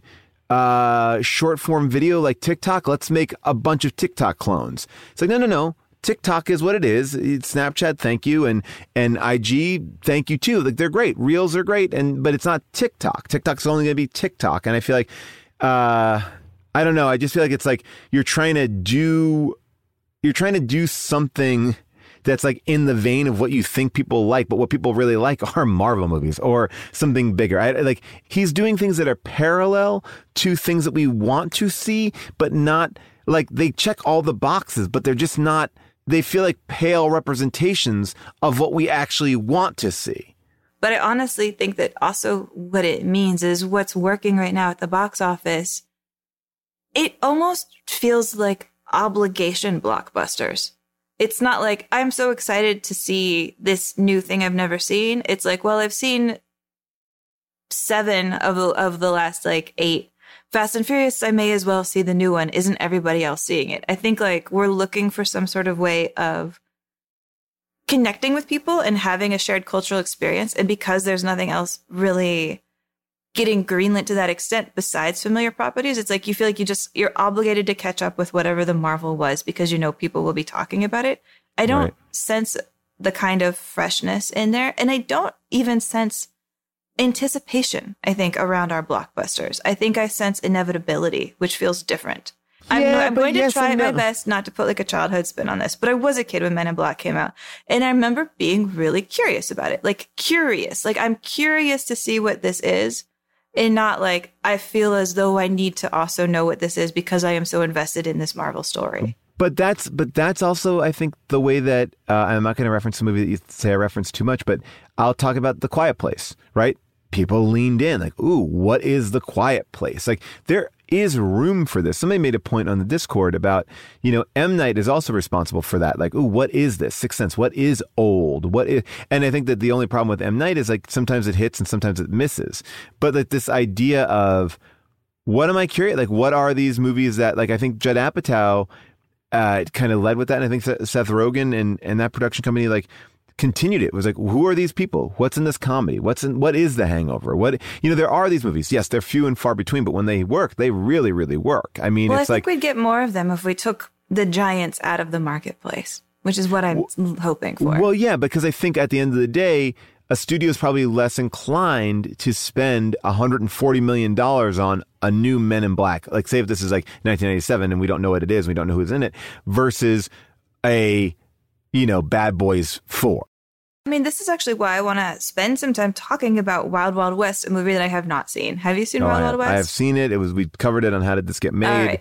Yeah. You've already made some couple grumbles. I assume that Wild Wild West is a bad movie, but I think there's something in the way that it fails that is worth discussing. Because Wild Wild West, to me, can I just say, just off the bat, based on amazing IP, right? A great television show that is so cool, so fun. It's just Old West meets sci-fi. It's great. I love that TV show. The movie was set up very similar though. It's it is a Men in Black clone. Here's Kevin Kline, the older statesman who is a very persnickety inventor who has all this kind of cool shit. And Will Smith is I believe a local sheriff who then gets sucked into this crazy world. And then they're fighting a giant spider at the end, which is only because the head of the studio had a thing about spiders. But it's a crazy. Yeah. But go ahead. Continue. Sorry. Well, OK, so you're right. These two things are really similar. They're both based on kind of graphic novel properties. It's the same people reteaming, Will Smith and Barry Sonnenfeld again. And I think this is Barry and Will and the studio testing, can the magic of Men in Black be expanded to do things that aren't necessarily sequels, right? Can we take whatever alchemy we figured out and use it to add more creativity to the blockbuster universe than going immediately right back to the well? Which is the sort of thing that makes me want to root for a movie like Wild Wild West in retrospect. Because what if it had worked? Right? What if Wild Wild West had worked? Would we then have had these two guys making tons of different stories and not doing 3 Men in Black films in a row? I'm curious about that. One of the stories I heard, because Barry Sonnenfeld, is not, I think, super in love with Wild Wild West himself, but he told this story about how he thinks part of how it got that stink on it, right? Because it is a movie that came to the theaters with a stink even before people saw it. People expected it to be really bad. And a lot of that came out of this one test screening that they did for Wild Wild West, where apparently people booed right when the title credit of Wild Wild West came up. And that's because they had been told that they were sitting down to go see The Matrix. Like, so some guy, I think, who was like passing out the cards, being like, you want to go see a free movie tonight? It's a test screening, blah, blah, blah, blah, blah, blah, blah, told all these people that they were going to go see The Matrix instead. And when they sat down and the card popped up for Wild Wild West, they all got mad. And then they booed, and then they tanked the rating of it. And then the studio got really freaked out. And then everybody heard this movie was maybe a bomb. And it contributed to this energy that the film was a bomb, even before people came out and saw it for themselves. And so I think it's interesting that some guy who was making minimum wage maybe single-handedly destroyed this lane of an interesting blockbuster. Like, I feel like that guy, I want to find him. And I feel like he should be forced to wear a shirt that says, like, I lied and told people they were seeing The Matrix instead of Wild Wild West and therefore derailed blockbuster filmmaking forever. And all I got was a lousy t-shirt. I don't know. I feel like there should be some sort of recognition of this person who made this happen. You know what? I don't agree with this. I don't agree with this idea because it's like a movie does not get defined by a test screening. Like you can't, like if that was the case, it would be like Live, Die, Repeat, which was like, oh my gosh, we'd have a renaissance for Wild Wild West. It's a mess. It's a mess because I think what they tried to do is the Preston Sturges model, right? Which is like, I have this stable of characters. I'm going to make another movie. Can we don't have to make a sequel. We could just make another movie with the people that you love. We can switch it up. We can go do this thing. And what they did was they made, if Die Hard is Die Hard, they made Under Siege. Now, Under Siege did technically work, but I'd use it for this analogy to say, like, I don't want to see Die Hard do Under Siege. I don't want to see McTiernan go over and go, now you're on a boat. And I feel like that's what they did. They were like, all right, we got the old guy, we got the young guy, we got the thing, we got the that, and we'll go over here. It was too similar, in my opinion. Like, take that crew and go. I mean, look, I know it's a bad example, but it's like, do Maverick. The way that Richard Donner took Mel Gibson and put Danny Glover in a small part. But, you know, like, let's take that team. Like, you like the way that they've produced something, and now they're over here now. I'm not going to talk about Mel Gibson in the social sense. I'm just talking about him as an actor in that moment. You have to do something different, though. It's not like, Maverick is not Lethal Weapon. Like if they just went and remade like Lethal Weapon, like they go, all right, well, we're not going to do a Lethal Weapon sequel, but we're going to take Danny Glover and Mel Gibson and we're going to make them private investigators who stumble on a large. It's like, oh, it's the same fucking thing. So it's like I'm angry at it because it's not the thing I want because it's too similar to the thing I like. I hear what you're saying. I mean, I think all things can be true. I think Wild Wild West can be a bad movie. However, I think if those test screening ratings had been better, maybe they would have done what they did for Men in Black, given it some more money, fixed a little bit of things, given the money to do what they need to do. I mean, if Men in Black got like retconned last minute and changed around and like was re-edited 2 weeks, I think, before the movie came out, if there had been more hope for Wild Wild West, maybe it could have gotten better. But related to that, not even just that the movie was bad, but that the movie was considered a bomb even before it came out and talked about like a bomb and destroyed by the Razzies, which fuck the Razzies, but they were not just ignored for making a bad movie. I think they were actively punished for making what everybody said was a flop. And I think that punishment is what scared people. I mean, they go to the junkets and people at the junkets are just telling Barry Sonnenfeld in your face, like, yeah. When are you going to make Men in Black 2? Like, don't even try to go down this route. Make us a sequel. And I think that punishment is interesting because I do think it derails them from making more stuff. Okay, I will tell you one other thing for this argument, which is this. The same thing happened with fucking Avatar. And guess what?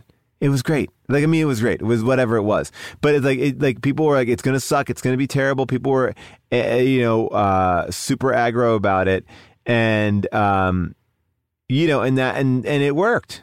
Like, you could make this argument about Ishtar. Like, Ishtar is a movie that everyone was like, it's going to suck. I would make this argument about Ishtar because I think a similar thing happened. I think Elaine Mace didn't get to make more movies because of that. I think when we build something up to a giant bomb, perhaps a bit unfairly, I think it does derail careers. This is where I disagree with you. Ishtar was built as a bomb, and it's not bad. It's fine. It's probably better than fine. But we are agreeing with each other. But Wild Wild West is... the bomb aura that we're talking about. But the bomb aura only exists when it's a bomb. Like, I mean, for the most, Ishtar is a very specific example. I also think there's misogyny in Ishtar, but I would, with her career not working, because Barry Sonnenfeld got a lot more chances. But I will say... Well, they got a lot more chances to make the more money with the sequels. He didn't get a lot more chances to make a Get Shorty.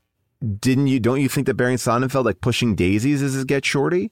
Don't you think that he's Barry Sonnenfeld is like format though? But I think that I wouldn't equate that with like Barry Sonnenfeld gets to go make cool stuff. Now, whether or not he can complete that stuff is a whole different thing. Like, because Barry Sonnenfeld's been involved in some giant ass projects that kind of all weirdly fall apart. I think he gets to make a lot of stuff. I mean, we're here to talk about how the summer blockbuster went off the rails, and I think that this is an important moment. Whether or not the movie's bad, I think it's important. Well, maybe I guess what you can say about it is, when you spend that much money, that people are going to be a lot more withholding. That movie costs a shitload of money, and they've invested a lot of money in this thing. So maybe studios are like, oh, maybe before we... it was $170 million. It still made $222 million, but $170 million. And I'm sure there's a lot of overhead fees and stuff like that. But I guess that's definitely still a loss the way the studio would count it. Like, have you seen that Ed Solomon on Twitter is still tweeting every year how Men in Black sends him a profit statement that says they still lost money, that he never made like his points on it? Well, I mean, that's the same way that Peter Jackson had to sue about. I mean, his first tweet about it was great. Like, he said, the fact that they've made a fourth one confirms, as I've always said, that the big studios are only in it for the art. Okay. Can I get you to agree to the inverse? If Wild Wild West was good, would we still be in a world where they were making nothing but sequels of Men in Black? Like, if it was good, if they had worked it out, could we have expanded the blockbuster at that moment using the really generational star power of Will Smith? Because I get sad that Will Smith is only doing Bad Boys movies and Men in Black movies and hasn't figured out how to make new blockbusters are interesting. Because I think those movies are great. Men in Black, you're dropping a lot. You're dropping a lot of giant swings here, which is, first of all, that's Will Smith's career. Man. I'm here to swing. But Will Smith's career does not go down because of Wild Wild West. I'm not saying down. I'm saying limited to sequels. I'm saying limited. What? I'm saying limited in scope. Okay, no. This is different than you talking about his Oscar movies. This is talking about how one actor has the power to drive box office. Okay, and that actor gets scared, as he did after Wild Wild West, he felt like it was so bad that he apologized to his fans. Hitch. And I think he does return to the safety of the Men in Black franchise. Hitch. It's a romantic big comedy. Summer movie. Okay, right. I mean, I guess what I'm saying is okay. Well, let me put your thing to the test. The year that Wild Wild West comes out, what's the number one movie of the year? Is it Star Wars? Yep. Sequel. Number two movie is Sixth Sense. Number three movie, sequel. Austin Powers, Aspire Shag Me. Number four movie, sequel. Toy Story 2. Number five movie, The Matrix. Number six movie, Tarzan, Big Daddy, The Mummy, Runaway Bride, and The Blair Witch Project. And 11 is Notting Hill. So if you look at those top 11, most of those are original cool movies. I mean, Sixth Sense, The Matrix, The Mummy, and then you have all these comedies, but then you have Blair Witch Project. So if that's the year that you're saying the blockbuster dies, I'm going to say that's the year the blockbuster goes up. I'm saying it's when we start becoming very sequelized, because most of those movies, the big ones, became franchises. I'm interested in how we stop greenlighting green ideas and we just start greenlighting sequels. And I think this is when it is really, really... Let's look at 2000 then. Because I'm tired of looking at our top tens right now and everything has a number behind it. Well, let's look at 2000 then, the year after. Top 10 films. Grinch Stole Christmas. A redo, right? Mission Impossible 2. And then all original movies. Gladiator, Perfect Storm, Meet the Parents, X-Men, Scary Movie, What Lies Beneath, and Dinosaur. Right? So this is the top 10 movies. 9 of the top 10 movies are not. I'm not disagreeing with you. I'm just saying there's the money behind it doesn't really get into sequels. I don't think.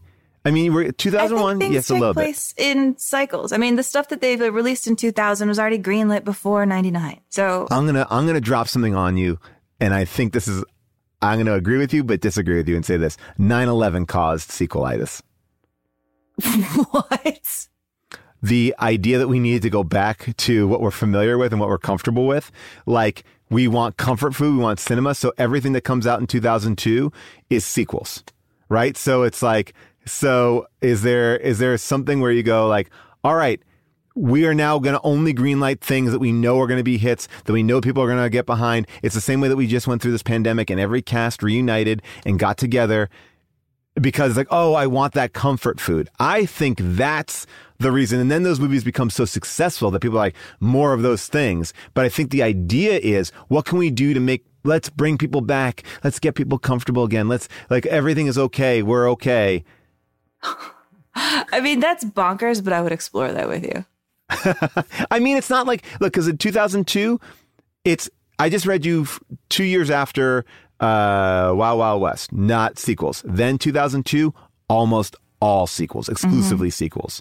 Because I do think of 1999 as a pivotal year in that, to me, it was the peak of studios because of the extra money they were getting from DVD sales, which had just really taken off and are suddenly like doubling fortunes for a lot of their hits. Mm-hmm. I think 99 studios had the money to burn to give a crop of directors big budgets to try some shit.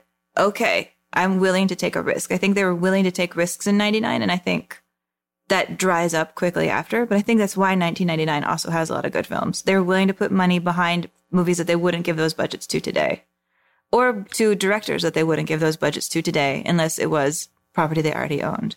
Yeah, I think that's why you're seeing like people like Jason Blum, who, you know, gave M. Night a chance to go back and make movies and be a part of, you know, like you see these smaller movies that are getting a chance to be bigger movies. I mean, like that whole idea of like what the Blair Witch was and things like that. Like horror always works on the smaller scale. I love Blair Witch. We should do Blair Witch when we do our horror cycle this year, because we're doing horror again. We have to, right? I love Blair Witch. But you know, it's I mean, we should say that Men in Black, when it was that tiny indie comic, that indie comic company was, after Men in Black was optioned, but before the film came out, that tiny comic company was swallowed up by Marvel. So Men in Black is technically a Marvel film, or at least a film that I think had Marvel think to themselves, oh, wow, what kind of money are we sitting on here? And I think it is the success of Men in Black that encourages Marvel to go forth and start pursuing something like Spider-Man, which comes out in 2002. I'll also say one other thing, just to go back, because I just realized that as we're talking about it too. Your point about go off and make another thing or take chances, I think you could make that argument with Adam Sandler. Adam Sandler pretty much didn't make the same movie, but like Adam Sandler has some highs and lows, right? So, you know, whether it's, you know, Big Daddy or Happy Gilmore or Billy Madison or Mr. Deeds or Little Nicky, right? There's highs and lows there, peaks and valleys in the Sandler verse. And I think why people come back is, yes, it is the same thing, but it is also different. Like Little Nicky may not be my favorite Adam Sandler movie, but, you know, so some people think like Big Daddy is the best Adam Sandler movie. It might be for them. Like to me, it's I would say probably Billy Madison and Happy Gilmore. Do they really think Big Daddy is the best? Oh yeah, it's huge. It's huge. Like it's surprisingly huge. How, I mean, Paul Thomas Anderson uses that movie for why he cast Adam Sandler in Punch Drunk Love. But I guess I'm saying is like, here's somebody who doesn't take chance. Like he's going back and making different things, not sequels, right? But he's figured out this way. Like Little Nicky has nothing to do with Mr. Deeds except for Sandler and that kind of comedy. And you're always gonna get some version of that. And there's something really similar about the Sandler persona in these. Like, sorry, but there is something about the idea of like Sandler having a boner or any intimate parts with a lady being a grown man in any sort of a way is like insane and never happens in his comedies because you can't even figure it out. Like even when he has a comedy where he's like in Hawaii with 9 kids, Sandler as a grown man never works. He always has to play himself as like an angry virgin. And well, I mean, I would argue that I would say that in his comedies, right? Like that's like, right. But I mean, like, well, but I guess like any big movie star is serving up the same thing. Will Smith, for as amazing as an actor as he is giving you a version of like, if we go like to the big blockbusters or the comedies or the action movies, a similar vibe, right? He's the coolest guy in the world. yeah, Denzel Washington and all those Tony Scott movies, he's giving you a vibe, whether it's Virtuosity or the Unstoppable movie. You know, Tom Cruise is giving you a vibe. Like you're not going. Oh, in well, I mean, I guess in the someday block, I guess, we'll do my entire Tom Cruise rant, but that'll take like months. All right, but I guess like what I'm saying is like part of like I think of a blockbuster star is you're going back to see them. I haven't seen them in a year. What are they up to? What are they doing now? Like Kevin Hart, well, The Rock. Like, yes, they're all different, but they're also the same, right? Like, and there's something exciting about that. There's a comfort to, but I think that that's the trade-off that you make when you become a giant blockbuster star. You are yourself. Like, it's very rarely do you see a character performance from a giant blockbuster star. Well, that is my whole argument about Cruise, is that he gives character performances, but his absolute Cruise-ness supplants them in our cultural memory, and we don't remember that he's giving a performance even as we're watching it happen. I don't disagree with Tom Cruise being a fantastic actor. I totally think that he is. But I think you know, maybe it is just like the fact that it's like a voice and an act. It's like we're used to this guy. Johnny Depp is kind of the person who kind of broke that mold a little bit, you know, by doing these big characters. But he was a character actor who just happened to fall ass backwards into a giant blockbuster career very late in the game, oddly. But anyway, all of this is so interesting to me. I don't know what it is, and I would have loved to have seen that 21 Jump Street Men in Black crossover that was leaked in the Amy Pascal, Sony hack emails. I think that would have been a great team up. I mean, what great people to pull into this world, you know, the two of them. I think that would have been really, really fun. But you know, I'm a sucker for this sort of stuff. I love it all. Well, me too. Even though, of course, Men in Black winds up the way that it was ordained ever since Steven Spielberg said that he thought Indiana Jones was going to be a ride at a theme park. Men in Black is also a ride where you can zap people. I've been there. It's great. It did what it needs to do.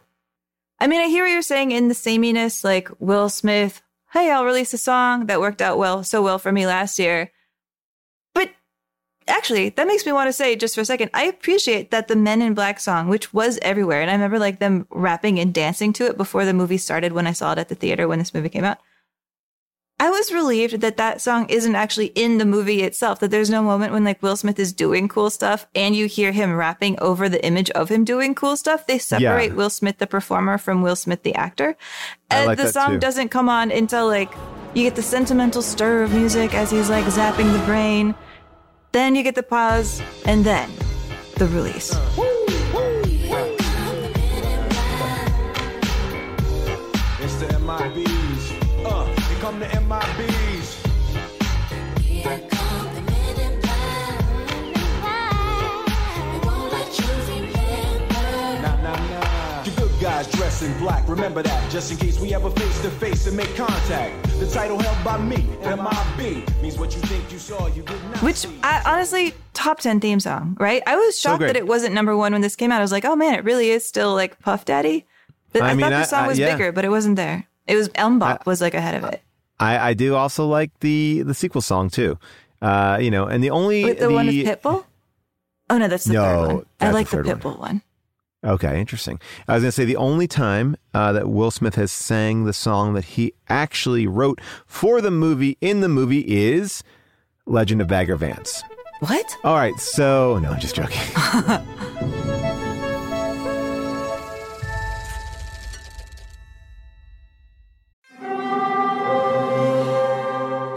Hear that? It's the call of the Crave. And when the Crave calls, you know what to do. Try the $5 Bacon Bundle, because the only thing better than a White Castle slider is a White Castle slider topped with crispy hickory-smoked bacon. So pick any two of either the Bacon Cheese Slider, 1921 Bacon Cheese Slider, or Chicken Bacon Ranch Slider, and also get a small fry for just $5 with the $5 Bacon Bundle. White Castle. Follow your Crave.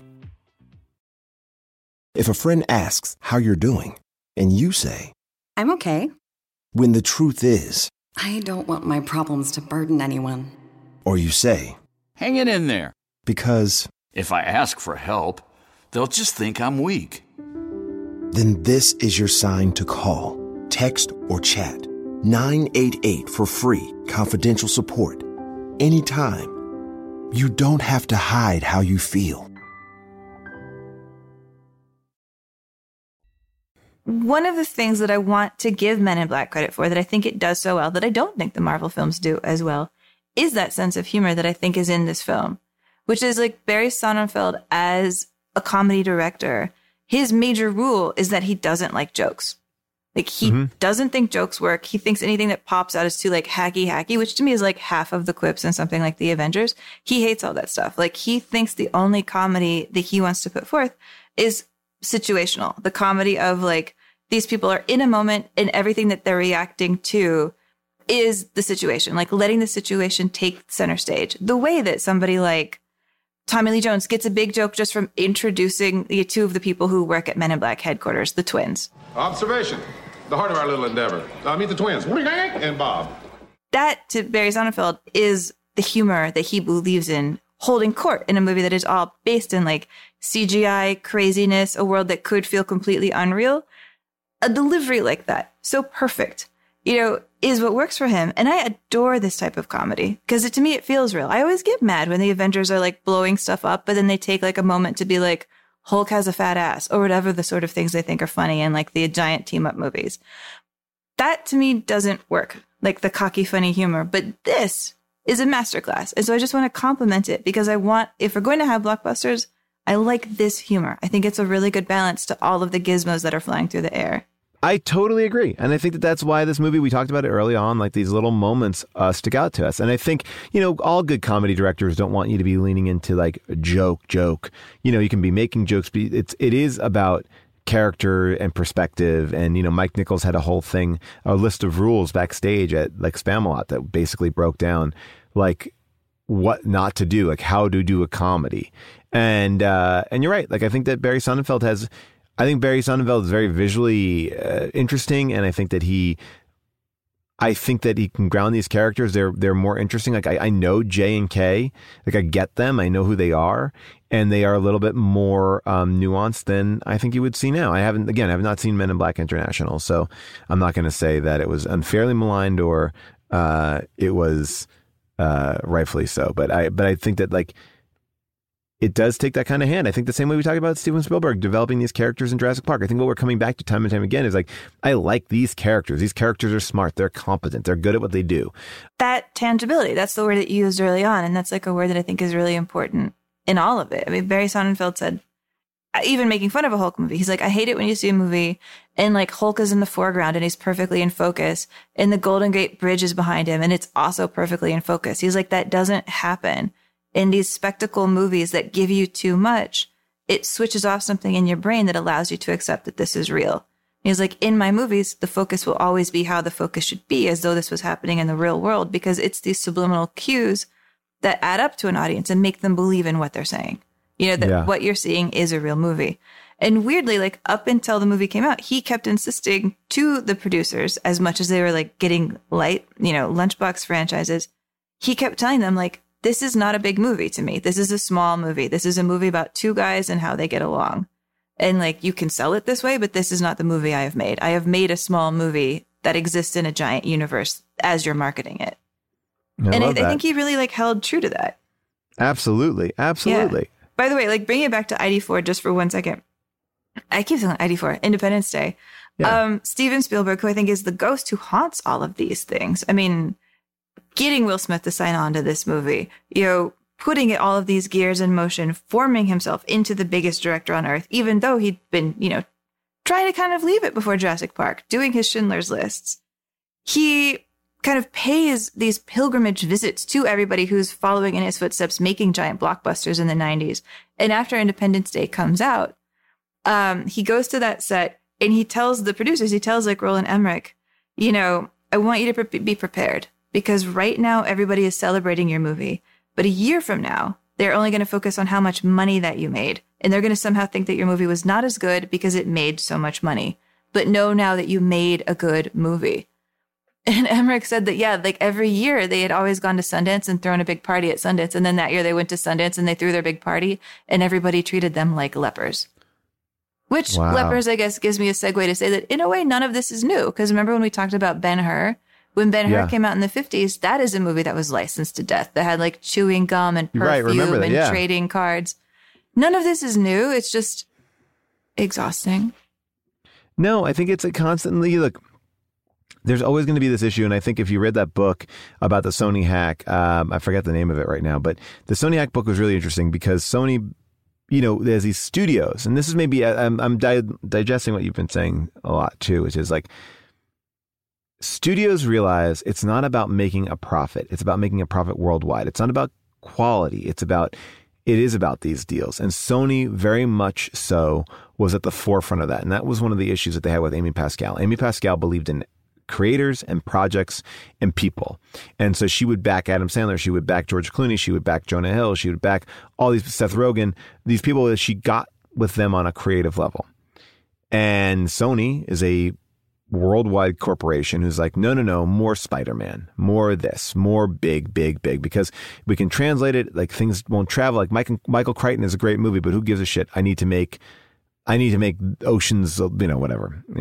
Not that the Ocean's 11 is like the biggest movie of all time, but the idea that like you always have to make bigger stuff. And that this idea, like, yes, Marvel is the death of movies if you want to like have that thing. But I would say that studios, multinational studios, are the death of movies because they're not worried about making movies. They're making a bottom line.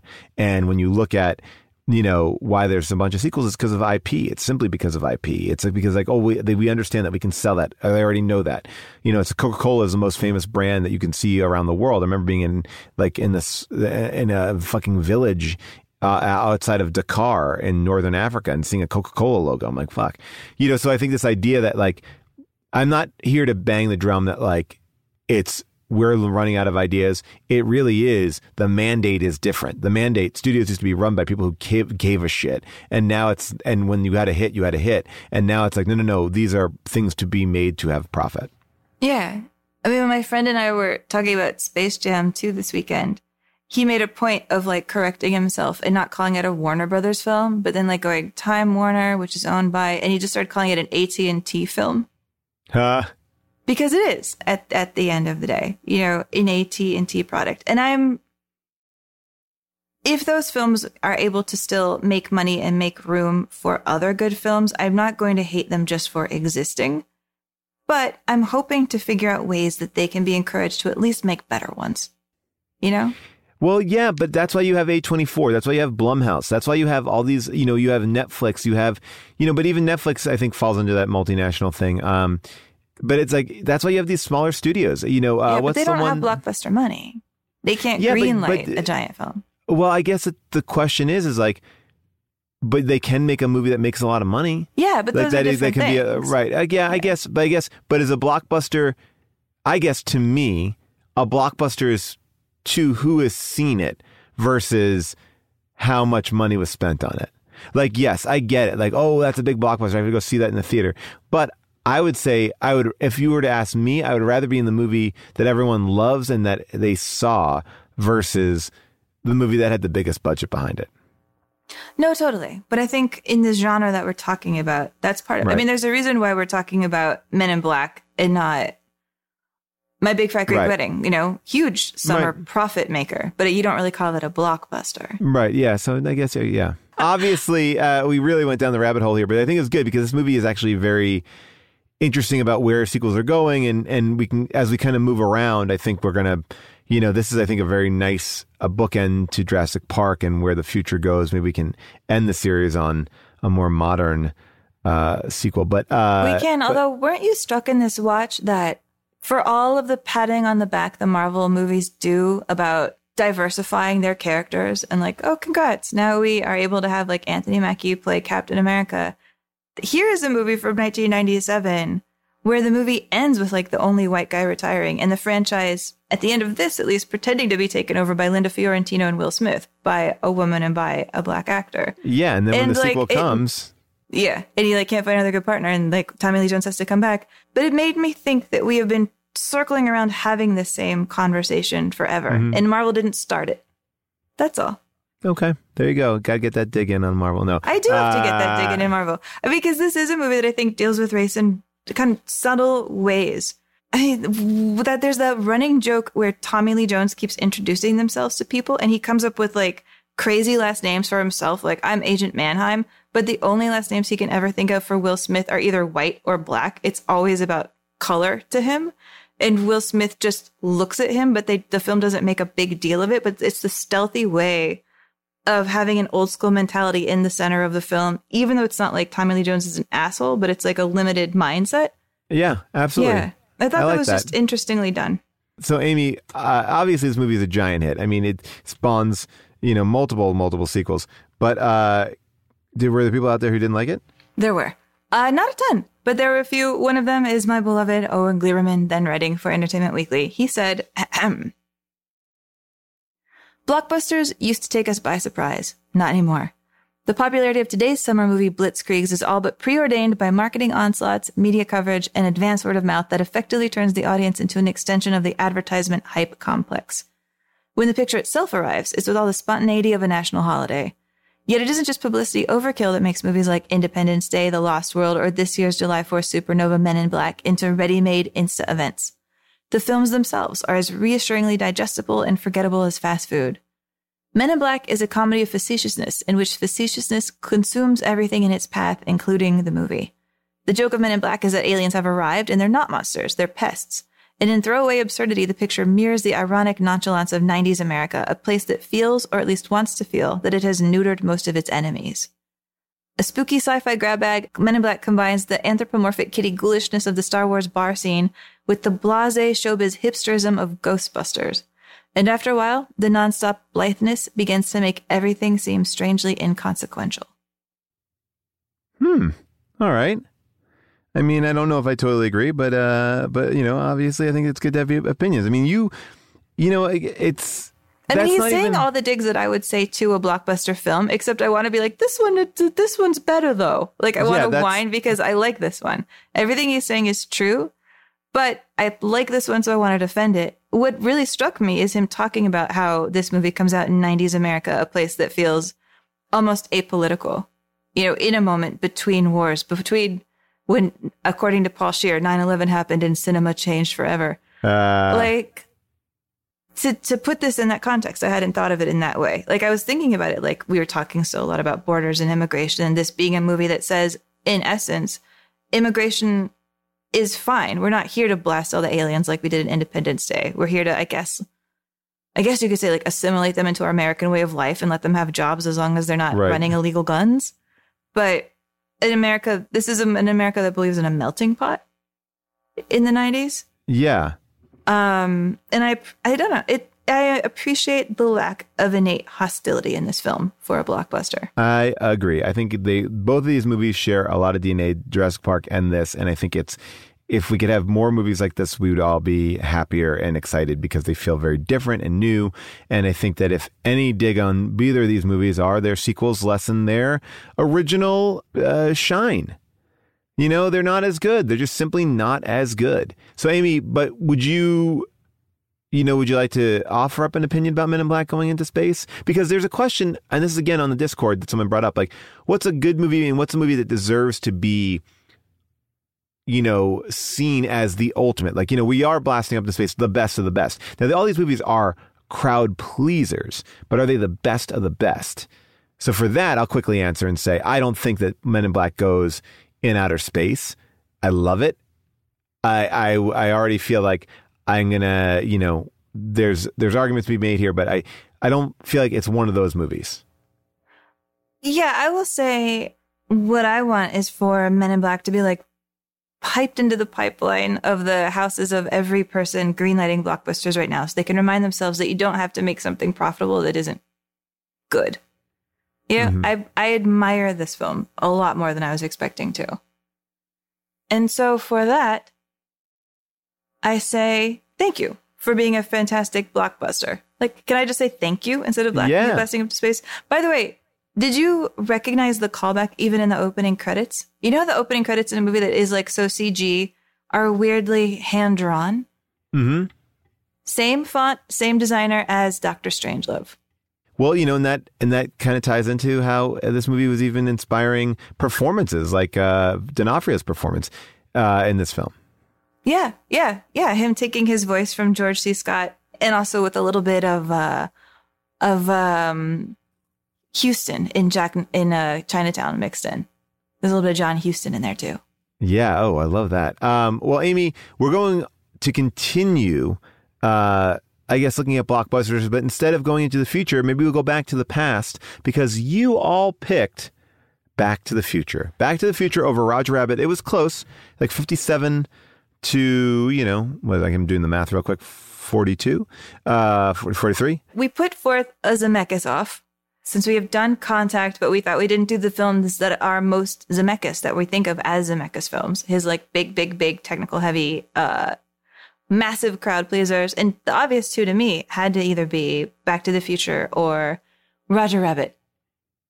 And there's a lot of love for Roger Rabbit, but Back to the Future is the one that kind of edges it out. And I would argue that Back to the Future is the one that I think, you know, continues. I mean, both of these movies continue in very interesting ways to tell stories about like original blockbusters with cool characters that have obviously elements of sci-fi. They both do. But that doesn't mean that because we didn't do Roger Rabbit in the series that we won't do Roger Rabbit. We're just going to go with what the group consensus is right now. And the group consensus is Back to the Future, which is available wherever you get your movies streamed or rented or whatever you want to do. And Amy, I cannot wait to watch Back to the Future with you yet again. I cannot wait. Steven Spielberg presents Back to the Future, a Robert Zemeckis film. Marty leads an ordinary life. No McFly ever amounted to anything in the history of Hill Valley. Well, history is going to change. And 1985 is not his year. But Dr. Brown is about to change all that. Are you telling me you built a time machine out of a DeLorean? He's sending Marty 30 years... back in time. It worked! It's a flying saucer from outer space! Now, he's trapped in the past. It's gotta be a dream. About to meet... chocolate. His future father. He's a baby tough. Wow! And he's making an impression on his mother. He's an absolute dream. And he can sleep in my room. Anything you do could have serious repercussions on future events. Now, he's got to make his mother and father fall in love. For crying out loud, I haven't even been born yet. And only Dr. Brown can help him get back to the future. Are you telling me that this sucker is nuclear? Precisely. Michael J. Fox. Whoa, this is heavy. Christopher Lloyd. There's that word again, heavy. Why are things so heavy in the future? Is there a problem with the Earth's gravitational pull? Back to the Future. I love it. And with that said, if everybody can take out your cell phones right now, take a look at the screen. Hello, everyone, and welcome to Unspooled. I'm Amy Nicholson. And I am Paul Scheer. And we're about to talk Men in Black.